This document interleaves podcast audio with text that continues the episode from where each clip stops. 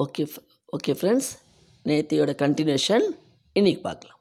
நேத்தி பார்த்தது pre historical age மனிதர் எப்படி வாழ்ந்தார்கள்? இயற்கையை எப்படி ரசித்தார்கள்? ஆபத்தில் ஆபத்து நிறைந்த உலகத்துலேயும் அவர்கள் எப்படி வாழ்ந்தார்கள்னு பார்த்தோம். அதுக்கப்புறம் அந்த காலகட்டத்திலேருந்து கொஞ்சம் கொஞ்சமாக தன்னை மாற்றிக்கொண்டு எப்படி அந்த நடுத்தர இதுக்கு வந்தாங்க. மிடில் ஏஜ் அதுக்கு வந்தாங்க. அதில் வந்து நிறைய தனக்கு தேவையான துணியை தைக்க கற்றுக்கிட்டாங்க துணி உடுத்த கற்றுக்கிட்டாங்க நிலங்கள் எல்லாம் வந்து உழுது விவசாயம் பண்ண கற்றுக்கிட்டாங்க விவசாயம் பண்ணும்போது ஒரு இடத்துல ஒரு விவசாயம் பண்ணால் அங்கேருந்து பந்தம் மாற்று முறையும் கற்றுக்கிட்டாங்க பணம் பரிவர்த்தனை எல்லாம் அப்போ கிடையாது.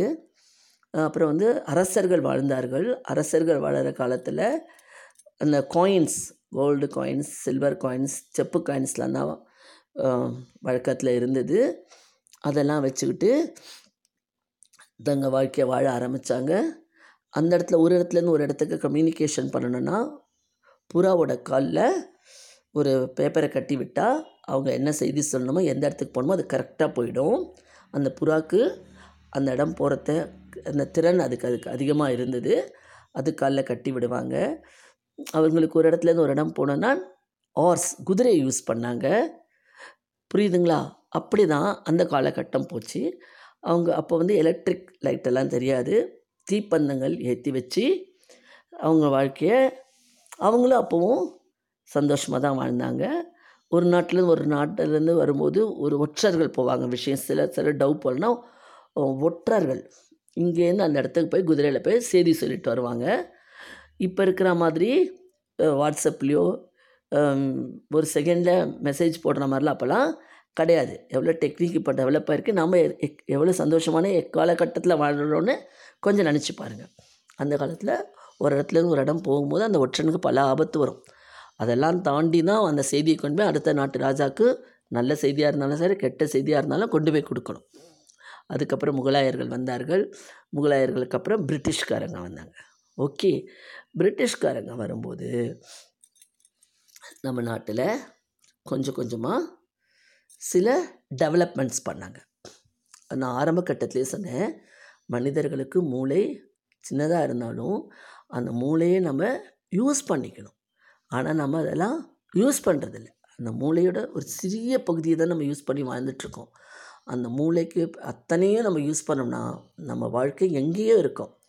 அதை ஒன்றும் அந்த அதை வந்து நம்ம யூஸ் பண்ணிக்க ஆரம்பிக்கலை. அப்புறம் பிரிட்டிஷ்காரங்க வரும்போது என்ன பண்ணாங்க? வண்டி ரயில் ட்ரெயின் கண்டுபிடிச்சி ட்ரெயின் ஓட்டுறதுக்கு அப்புறம் வந்து ஒரு இடத்துல ஒரு இடம் போகிறது குதிரை யூஸ் பண்ணிகிட்டு இருந்தாங்க. புல்லக் காட்டு மாட்டு வண்டியில் யூஸ் பண்ணிட்டு இருந்த மாதிரி என்ன பண்ணாங்க? ட்ரெயின் அந்த ட்ரம்ப்னு ஒன்று ரோ ரோடுலேயே அதுவும் பஸ் மாதிரி போகும். அதெல்லாம் கண்டுபிடிச்சாங்க. அதுவும் அந்த ட்ரெயின்லாம் கூட வந்து எப்படி போகும்னா புகை அதாவது கறி கறி போட்டு அந்த கறியில் ஓடும் அந்த ட்ரெயின் எல்லாம். அப்படியே அப்போல்லாம் எலக்ட்ரிக் இது கிடையாது. ஏன்னா கரண்ட்டே கண்டுபிடிக்கலையே. அதுக்கப்புறம் தானே கண்டுபிடிச்சேன். அதில் அதில் போயிட்டுருந்தேன் போயிட்டுருந்தாங்க. போயிட்டு இருந்தாங்க நல்லா கொஞ்சம் உணவை சமைத்து சாப்பிட ஆரம்பித்தார்கள். ஆரோக்கியமான உணவு. அப்போல்லாம் வந்து ஹோட்டலோ ரெஸ்டாரண்ட்டோ அதெல்லாம் கிடையாது. வீட்டிலேயே கிடைக்கிற தானியங்களை வச்சு ஒவ்வொருத்தருமே வந்து விவசாயம் தான் அவங்களுக்குலாம் தொழில். அப்போல்லாம் இண்டஸ்ட்ரீஸோ பிஸ்னஸோ ஒன்றும் கிடையாது. அந்த விவசாயத்தில் கிடைக்கிற பொருளை வச்சு தனக்கு வீட்டில் தன்னோட இடத்துல கிடைக்கிற உணவை வச்சு சமை பொருளை வச்சு சமைச்சு சாப்பிட்டாங்க. ஆரோக்கியமாக வாழ்ந்தாங்க. ஆரோக்கியத்துக்கு எந்தவித குறையும் இல்லாமல் வாழ்ந்தாங்க. அப்போல்லாம் முக்கியமானது அதுதான். கோவிலில் வேலை பார்ப்பாங்க விவசாயம் பண்ணுவாங்க. அதுக்கப்புறம் தான் பிரிட்டிஷ் கம்பெனி கவர்மெண்ட்டு அதெல்லாம் உருவாகி எல்லோரும் கவர்மெண்ட்டில் வேலைக்கு போக ஆரம்பித்தாங்க அந்த மிடில் ஏஜு அப்படி போச்சு. அப்போவும் கேஸ்லாம் கிடையாது. கறி அடுப்பு கட்டை அடுப்பு அதை வச்சு தான் சமைப்பாங்க.